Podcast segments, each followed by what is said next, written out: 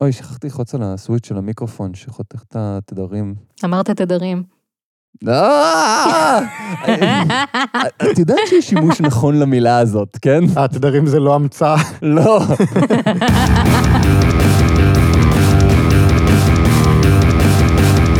שלום לכולם, אני גל, איתי נמצאים חגי. היי. וליבי. היי. למזק, למה זה קיים? המקום בו אנחנו שואלים את השאלה שהיא השם שלנו, והפעם, תרגוף. חגי, תרגוף. למה זה קיים? אז אתה מכיר את זה שאתה מנסה להיכנס להיריון ולא מצליח? לא, שאלתי את גל. לא.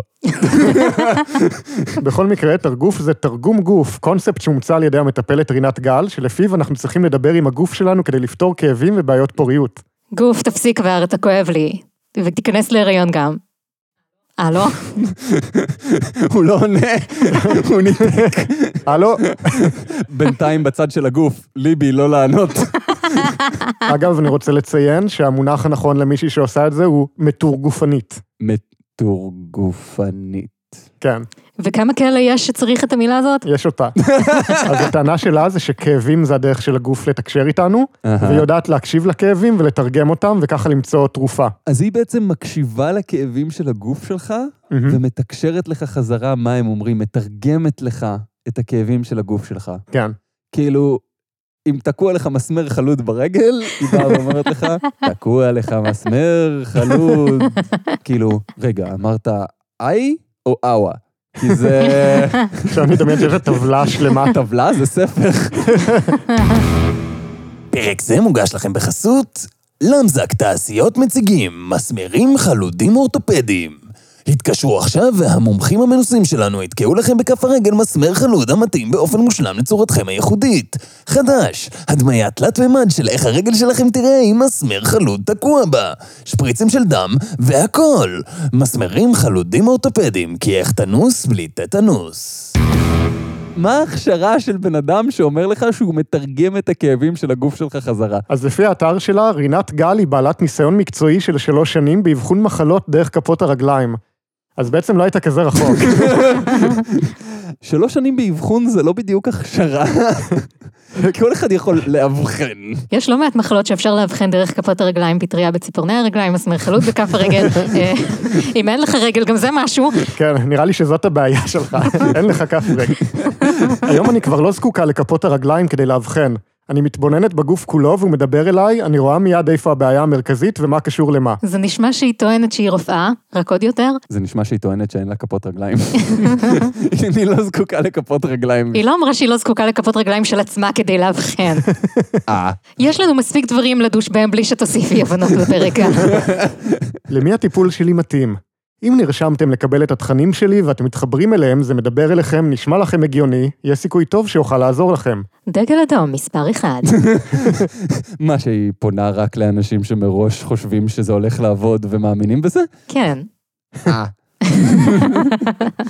כאילו, אני רוצה לראות רופא שאומר, תראה, האנטיביוטיקה הזאת עובדת רק לאנשים שממש מתחברים לקונספט של תורת החיידקים. הטיפול שלי דורש רמת מודעות גבוהה, כך שאם אתם אנשים שמחוברים לעצמם, שעברו כבר טיפול או שניים, שמבינים כמה חשוב לבחור מטפל מקצועי ולהתחבר אליו, שמבינים כמה מטפל מדויק יכול לחסוך זמן, אנרגיה וכסף, אתם לקוחות מתאימים. דגל אדום, מספר שתיים. מה, התחנפות? ואם אתם אנשים שכבר הסכימו לשלם כסף עבור טיפול בלתי ברור בעבר, אז בואו גם תשלמו לי. זה כזה, רק אנשים חכמים יכולים לראות את הבגדים האלה.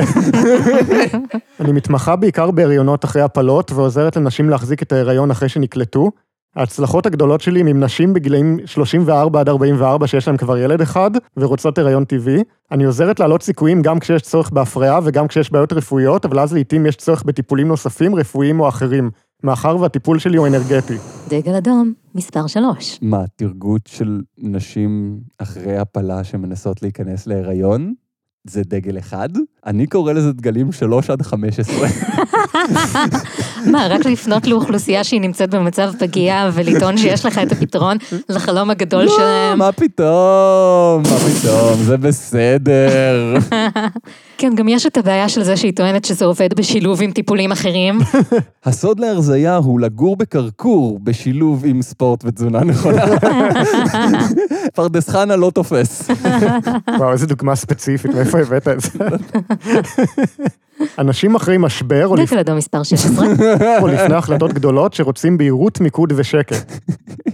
במצב כזה אני אוספת אנרגטית את האנשים ועוזרת להם לחזור לעצמם, להתחבר ללב שלהם ולבחור מתוך מקום שלם ויודע מה נכון להם. לרוב אין להם כאבים או שהכאבים הם לא העיקר, לפעמים הם סובלים מעייפות או חרדות או תחושה של תקיעות ובלבול. האם אתה בודד במצב פגיע ורגיש אין לך עם מי להתייעץ ואתה מאוד מאוד צריך עזרה? בוא אליי. אני האדם שוחר הטוב שיעזור לך. אני אמנם לא פסיכולוגית, אבל אני הדבר השני הכי טוב. אני איפשהו ב-5,800 מקומות הראשונים. במקרה שאת מנסה להיכנס להיריון, לפני שאת פונה אליי לטיפול, ודאי שאת יודעת לזהות את הביוץ שלך.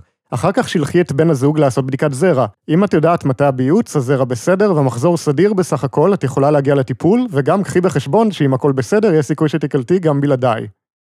סמיילי. אני לא יודעת כבר. אז מצד אחד, נקודה לזכותה, היא שולחת את האנשים שיש להם בעיות באמת חמורות לטיפול רציני ומקצועי ומסודר אצל רופא מוסמך.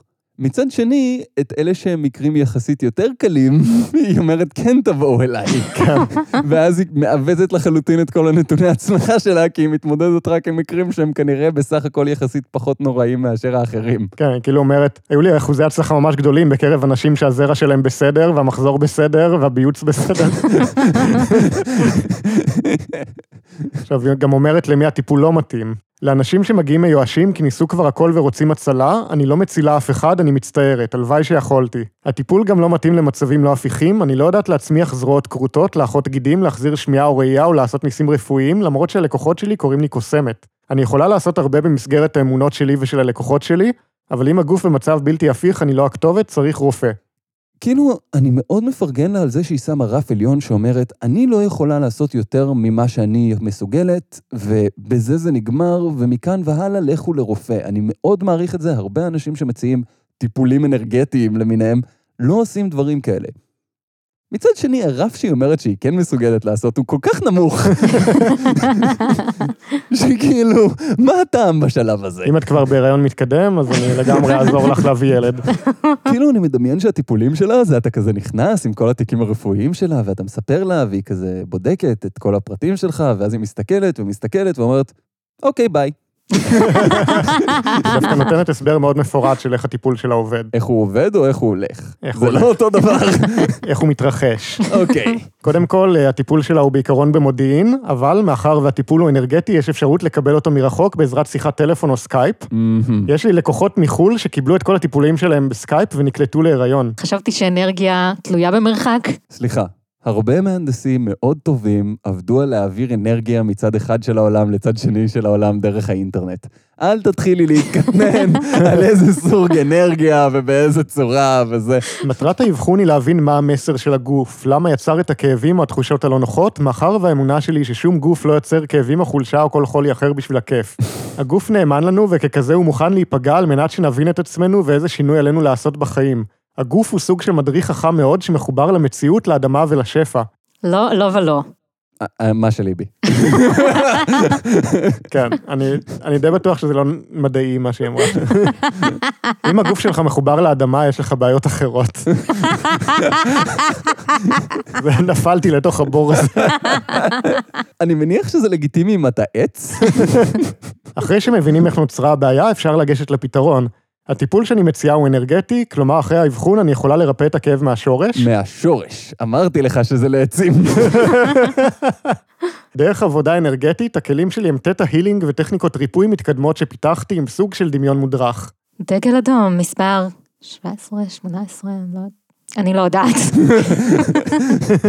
אחד מהם. שאלו אותי איך יכול להיות שטיפול אנרגטי יכול לעזור לאישה להיכנס להיריון אחרי שנים שלא הצליחה או לא החזיקה הריון. ובכן, הבט, התשובה היא לא. יש כמה דברים שקורים בטיפול שלי שמאפשרים הריון שקודם לא התאפשר. כל אחד שמוכן לפרט מה המנגנון שהוא עושה ולמה, אני מפרגן לו ואני רוצה להקשיב לו. היא התחילה מלהגיד מה היא לא מסוגלת לעשות, פייר, היא הייתה מאוד מאוד מיושבת לגבי זה, אני רוצה לשמוע תכלס דוגרי מה היא יודעת לעשות. אחרי תקופה ארוכה שאישה לא נכנסת להיריון או נקלטת ומפילה את העובר, היא מתחילה לאבד את האמון בגוף שלה, בעצמה, בדרך שלה, בבחירות שלה, ואז קשה לה להאמין שתצליח להראות. אהה. נשים מאמינות יכולות לאבד אמונה בחיים עצמם ובאלוהים. אחד הדברים הכי חשובים שקורים בטיפול שלי הוא החזרת האמון בגוף. אוקיי. אמונה זה דבר מאוד חזק והיא משמעותית מאוד כשרוצים להגשים את נס ההיריון. פלסבו זה דבר. מי שאומר שהוא יאמין באלוהים אם אלוהים יוכיח שהוא קיים, מאמין שאין אלוהים. אישה שצריכה שהרחם שלה תוכיח לה שהיא יכולה להחזיק הריון, מאמינה שהרחם שלה לא בסדר והיא לא תצליח. אהה. מה אם אומרים לרחם, אל תיכנסי להיריון, לא רוצה שתיכנסי להיריון, איכס הריון. מה, פסיכולוגיה הפוכה לרחם? כן, זה לא הוכח כלא עובד. אז רק כדי לסכם, היא טוענת שהיא יכולה לעזור לנשים להיכנס להיריון על ידי זה שהיא תשכנע אותן שהן מסוגלות להיכנס להיריון. כן. אהה. וזה הטיפול שהיא מציעה. כן. אוקיי. לפחות שאנחנו כאילו עם הקלפים על השולחן. זה עדיף על האלטרנטיבה, כאילו. זה- כן. לכל חובבי העברית התקנית אני מתייחסת לרחם כנקבה. אני יודעת שנהוג להתייחס אליה כזכר, אבל זה פשוט לא מקובל עליי. לא יכול להיות שהרחם, שהתגלמות הנשיות והמהות הנשית, תהיה בן. אם קיבה היא נקבה ובטן היא נקבה, גם רחם נקבה. אם תחשבו על זה קצת, תראו שזה הגיוני, וגם אם לא, אני לא חייבת להיות הגיונית. אבל אנחנו חיים בחברה. אני מבקש ממך שתהיה הגיונית. זה נימוס בסיסי, להיות הגיוני. אני לא יודע, כאילו, את לוקחת כסף מאנשים. זה נשמע כמו א' ב'. דווקא לא פסול בעיניי להגיד שרחם זה נקבה, למה לא? כאילו, שפה זה חוזה חברתי, זה הסכם בין קבוצה של אנשים מה אומר מה. אין בעיה עקרונית לשנות את החוזה או להחליט בתת קבוצה של אנשים על משהו אחר, אבל למישהו, איכשהו, זה חייב להיות הגיוני כדי שזה עדיין ייחשב שפה. כאילו, לפחות לשני אנשים, אני מניח. לפחות לשומע אחד. כן. כי לה זה הגיוני. אבל היא לא חייבת להיות הגיונית. נכון. בהתחשב בזה שהיא מנסה למכור את הטיפול שלה לציבור הרחב, אני לא חושבת שהיא יכולה לחלוטין להידרדר לג'יבריש בינתיים, אז בואו ניתן לה קרדיט שרחם זה הגיוני שזה יהיה בנקבה. בסדר מבחינתי. אוקיי. הריון הוא לא רק הליך ביולוגי פיזי. אם הוא היה כזה, לטיפולים רפואיים הייתה הצלחה הרבה יותר גבוהה. כל הפריה הייתה מצליחה. הרופאים בעצמם לא מבינים עד הסוף למה הריון קורה. הטלת קובייה זה לא תהליך פיזיקלי. אחרת היית מקבל שש כל הזמן. אני אוהב את זה שרופאים לא יודעים למה הריון קורה. אני, חושב שאני יודע למה הריון קורה. אני חושב שאפשר עם קצת פחות משבע שנים בלימודי רפואה להבין את הקונספט הכללי בקווים. יש יותר סימני שאלה מתשובות. יש המון תשובות. יש המון סימני שאלה. אני אומרת שהריון הוא נס, הוא דורש גם פעולות מעשיות, אבל גם פעולות רוחניות, אנרגטיות, הוא דורש נשמה. נס אי אפשר לדרוש, צריך לאפשר אותו, לקבל אותו, להאמין שזה אפשרי. אוקיי, זו טענה אמפירית. אפשר לבדוק את זה. כל מה שצריך זה זוג אחד שנכנס להיריון בלי כל המרכיבים האלה, וזה אומר שהטענה לא נכונה. נגיד הריון בלתי רצוי, לדוגמה. הדבר שלא קורה אף פעם. אי אפשר לעשות הריון לא רצוי בלי קודם כל לדרוש אותו ולאפשר אותו אנרגטית. וואי, הלוואי שהיה לי הריון לא רצוי. אתה יודע שאבל יגידו שההיריון הלא רצוי היה בתת מודע כן רצוי, כי ככה אנשים כאלה פותרים בעיות כאלה. מעניין. צודק. וכמובן שיש לה באתר שש סיבות נפוצות לאי פוריות על רקע לא מוסבר, שהרופאים לא יספרו לך עליהן אף פעם. דגלים אדומים 554 עד 973. סיבה מספר 1, קונפליקט פנימי לא פתור לגבי ההיריון. לא נכנס להיריון, זאת אשמתך. קונפליקט, אה? אישה שבדיוק התחילה עבודה חדשה או לימודים, רוצה הריון וגם רוצה להתקדם בקריירה, או נמצאת לפני מעבר דירה או שינוי גדול, במצב כזה הרחם יכולה לחכות עד שהאישה תהיה שלמה עם הרצון שלה. אז זאת אומרת שלא צריך להשתמש באמצעי מניעה אם עוברים דירה כל שלושה חודשים? כן. לפי התיאוריה הזאת, אין הריונות בתל אביב. רחם שסומכים עליה ומאמינים ביכולת שלה, תצליח יותר מרחם שלא מאמינים בה. כל הקטע עם אמונה הוא לתת קרדיט לפני שזה קורה. חשבתי שכל הקטע של אמונה זה לקבל משהו כנכון בלי בסיס עובדתי. אם יש לך רחם שלא נכנסה עדיין להיריון, תני לה צ'אנס, תאמיני בה, זה יתמוך בה ובהיריון יותר מאשר לחפש מיד מה לא בסדר בה ולחשוב שהיא גרועה. זה באשמתך, את לא מאמינה מספיק, את לא נותנת לרחם שלך תמיכה, את צריכה לעזור לה, איך היא יכולה בלי שתעזרי לה, את גרועה, לא מגיע לך להיות אימא. זה לא שיש לך בעיה ביולוגית שהיא לא בשליטתך וצריך לבדוק מה קורה, ויכול להיות שפשוט זה לא משהו שאת ביולוגית מסוגלת לעשות. את פשוט לא רוצה את זה מספיק. ולהגיד דברים כאלה לנשים שלא מצליחות להיכנס להיריון, שכבר מראש זו סיטואציה שגורמת להרים של רגשות אשם, של אני דפוקה ואני לא בסדר והגוף שלי לא טוב, להגיד, לא, לא, זה לא הגוף שלך לא טוב, זה את אישית לא מספיק מאמינה בעצמך. כאילו, לקחת את כל הבעיה ואת כל התסכול הזה ולהכפיל אותו חזרה פנימה. ועכשיו תשלמי לי כדי שאני אקח ממך את האשמה הזאת, ותוכלי להאמין בעצמך. ייי. בסיבה מספר 4 היא אומרת, הרחם לא פנויה לזה. נגיד, אם את כבר בהיריון אחר. רחם יכולה להיות מלאה בדברים אחרים עד שאין בה מקום לילד. זה יכול להיות פרויקט או יצירה אחרת. זה יכול... מה את מכניסה לשם, גברת? אם יש לך התקן, תוציאי אותו, יכול להיות שזאת הבעיה. נקודה טובה ממש. שמישהו יקרא למרי קונדו. לפעמים הרחם מלאה אנרגטית בילדים של מישהו אחר. מה? אני מבולבלת מאוד. איך הכנסת את הילד הזה לשם? אני קורא למשטרה. תוציא אותו מיד. קשה לו לנשום.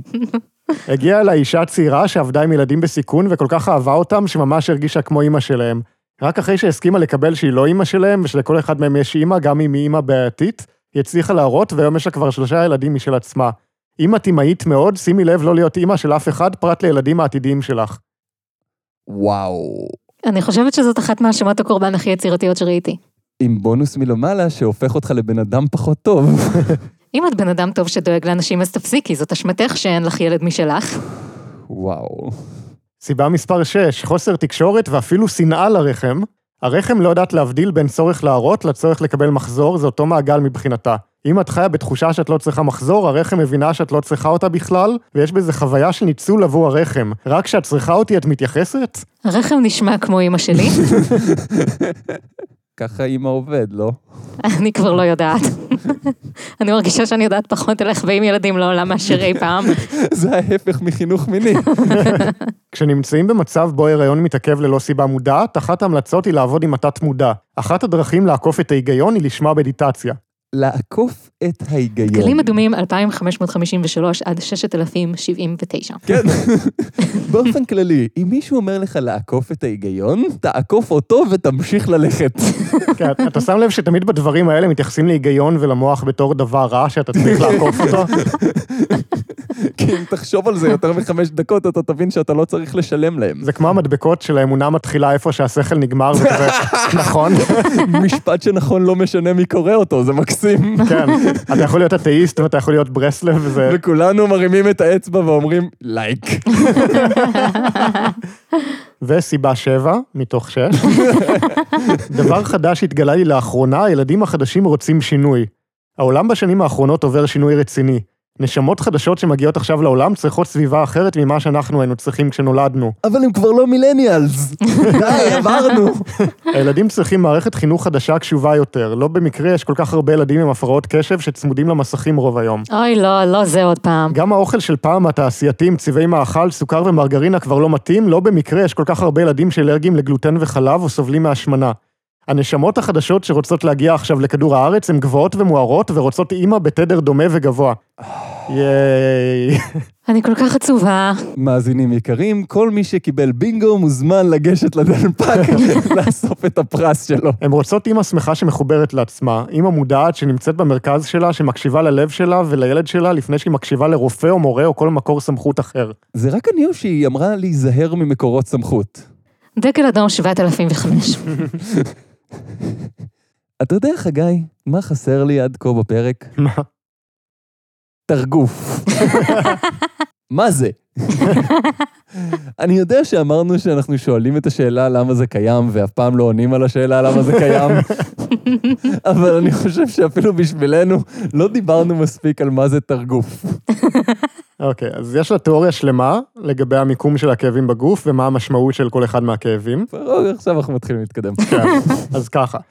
כאבים בצד ימין בגב התחתון יהיו לרוב קשורים לעבודה ופרנסה. כאבים ברגל ימין קשורים לדרך המקצועית שלכם. כאב בקרסול ימין יכול לדבר על תחושה שאדם לא נמצא בעבודה שמתאימה לו, שהוא מרגיש לא שייך או שהוא רוצה שינוי בעבודה. וכאב באגן או בישבן בצד ימין יכול לבטא תחושה שמקום העבודה לא בטוח או לא נוח לנו. כאב בעפעף שמאל אומר שאת הולכת למות עוד שלושה ימים, וכאב בזרת של הרגל אומר שאת צריכה להזיז את השולחן הזה כבר, את כל הזמן מתנגשת בו.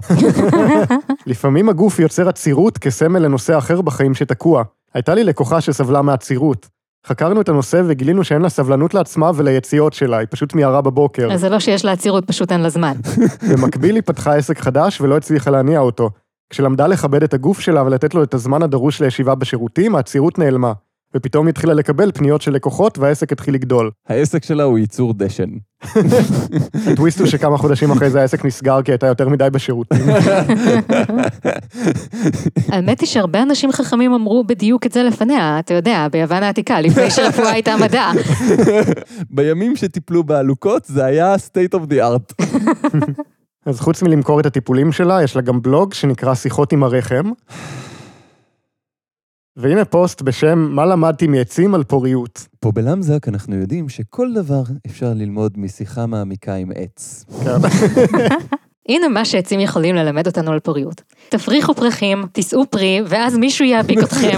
לא צריך רחם בכלל לסוף. האמת שזה בדיוק ההפך ממה שהיא אומרת. או, קונפליקט, אה? עץ פרי יודע שלא כל פרח הופך לפרי ולא כל פרי יוצא מושלם. יש קצב הבשלה ולכל פרי יש קצב קצת שונה וזה בסדר. אני לא בטוח שהעץ יודע את זה. טבעי שיהיו יותר פרחים מפירות ולא כל פרי יצליח, חלק יישארו על העץ וירקבו. האנלוגיה לילדים ממש מלחיצה פה. חלק יפלו מוקדם מרוח חזקה. זה הטבע, זה בסדר. ברגע שאמרת את זה, אני לא יכול לקרוא את זה אחרת. אי אפשר שלא לראות יותר. יש תמיד יותר ממה שצריך בטבע. כמו של... כמו שלאישה תמיד יהיו יותר ביציות ממה שהיא צריכה, ורובם לא יהפכו לילדים, וזה בסדר. אוי ואבוי, אני לא יכול. זה אפל מדי. יש לה עוד אנלוגיות בפוסטים אחרים. הן כולן עשירות כאלה? אישה צריכה להרגיש שיש לה מספיק, מספיק זמן, אנרגיה, משאבים, כסף, ביציות. גם אם אין לה, היא צריכה להרגיש ככה. אישה שמתחילה להרגיש שאין לה, נכנסת ללחץ, כמו אדם שמרגיש שהמקרר שלו ריק. גם אם הוא לא רעב, הוא יהיה עסוק באוכל. אישה שאין לה זמן, כסף, משאבים וביציות באמת צריכה להיות בלחץ. אדם שהמקרר שלו ריק, עדיין ילך כל עשר דקות לבדוק אם יש משהו במקרר. ובפוסט אחר היא מדברת על בעיה חשובה שלא שמעתי עליה בחיים. סימן ההיכר של בעיה חשובה. דגל אדום, עשרת אלפים ארבעים ושמונה. אם יש משהו שאני שומעת הרבה, זה תסכול של נשים מהבטן שלהם כשהן רוצות הריון ויש להן בטן הריונית בלי הריון. ההורמונים עושים את זה הרבה פעמים, הם מנפחים את הבטן והיא נראית כמו בחודש רביעי, ולפעמים גם סתם ככה הבטן גדלה. כל אדם זר שחושב עליכם שאתם כבר בהיריון, מקדם את ההיריון שלכם. בעיניים שלו כבר הצלחתם וזה מעולה. כאילו זה הטיעון הכי מעוות ששמעתי עד היום לגרום למישהי להרגיש בנוח עם הבטן שלה. אני חושבת שאם חושבים שאת בהיריון, זה אומר שאת אישה קצת מלאה שנמצאת בגיל הרלוונטי, אז מעצם זה שחושבים את זה, את כן בדמוגרפיה שיכולה להיכנס להיריון? ואיכשהו אחרי כל זה אני בטוח שהלקוחות שלה מבסוטות רצח, כאילו. האמת, יש לה עמוד שלם של מכתבי תודה באתר. ברור. זה תמיד כזה, הקשבתי למדיטציה שלך ועכשיו אני בהיריון. כאילו, פעם. ולא היו שום שלבים באמצע. על החתום, מריה. לחצתי פליי ויצא לי ילד. הרי זה קלאסי בדברים האלה. אם הצלחת, אז זה בזכותי, ואם לא הצלחת, אז זה באשמתך. וואו. יש סיפור שאני נורא אוהבת על מישהו שמכר שיקוי שהבטיח שהילד שלכם ייוולד זכר, ואז כשזה לא עבד, אז הוא החזיר לאנשים את הכסף. רגע, אבל אם היו לו אלף לקוחות, מהמם. ו-500 נולדו בנים, כן, אז הוא שומר 500. כן. אז סטטיסטית הוא יכול למכור להם מים ועדיין לשמור חצי מהכסף. וזה בדיוק מה שהוא עשה. מדהים. מי שלא מצליח, פשוט הולך לו לדרכו וממשיך ולא חושב על זה, ומי שכן מצליח, מספר סיפורי פלאים על כמה זה מדהים וניסים ונפלאות. השאלה האמיתית שיושבת לי בדברים האלה זה, אם רמאי לא יודע שהוא רמאי, האם הוא רמאי?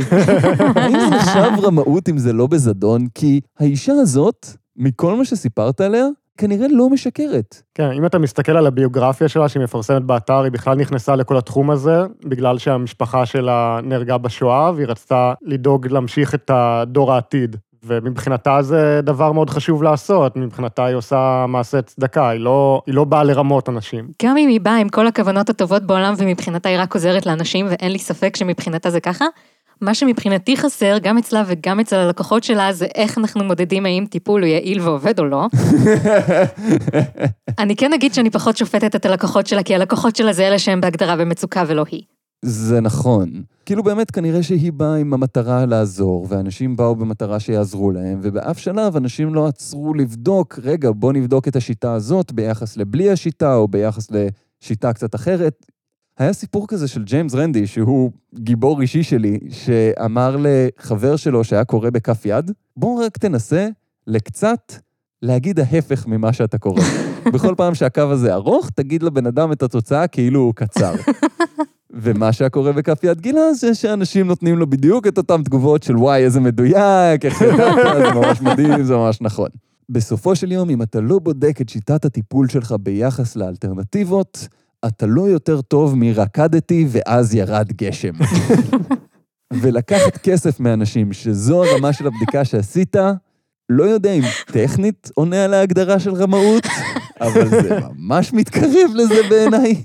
כי יש לך אחריות, אתה לוקח כסף מאנשים, יש לך איזושהי אחריות לבדוק שמה שעשית נכון. לא נכון, אתה לוקח כסף מאנשים, אתה שכנעת אנשים לתת לך כסף, זה כל מה שזה אומר.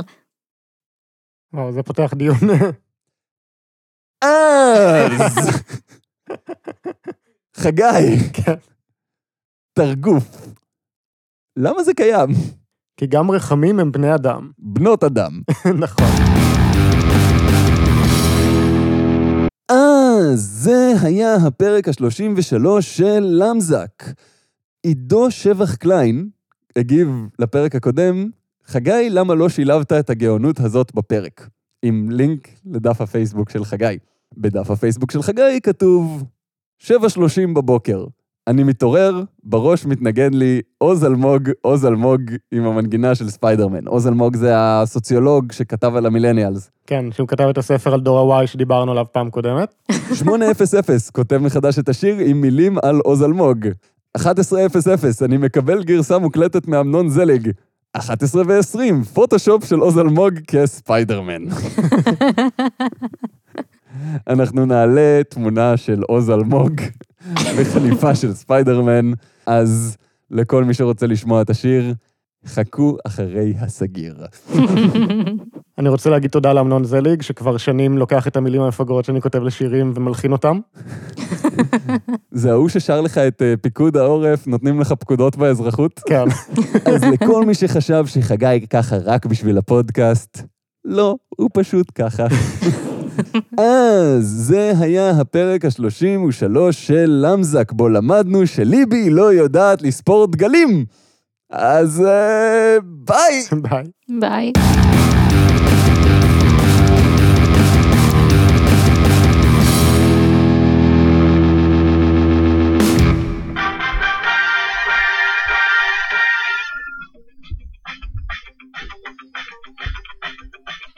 עוז אלמוג, עוז אלמוג, איזה מין סוציולוג, הוא שונא את דור הוואי, דור דפוק בחיי, הוגן, הנה בא עוז אלמוג.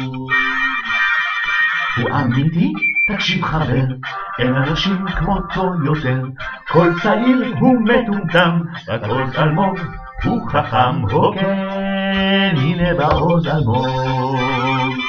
איזה דור מפונק, אף פעם לא מסופק, מתלונן כל היום שאין לו כסף בבנק. עוז אלמוג, עוז אלמוג, הוא לא יכול יותר לסבול, חבורה של בכיינים, כל היום מתלוננים, הוגן, הוא חייב להטיף, כי החיים הם מאבק סיזיפי, כשאתה עוז אלמוג. פיקוד העורף, נותנים לכם פקודות באזרחות.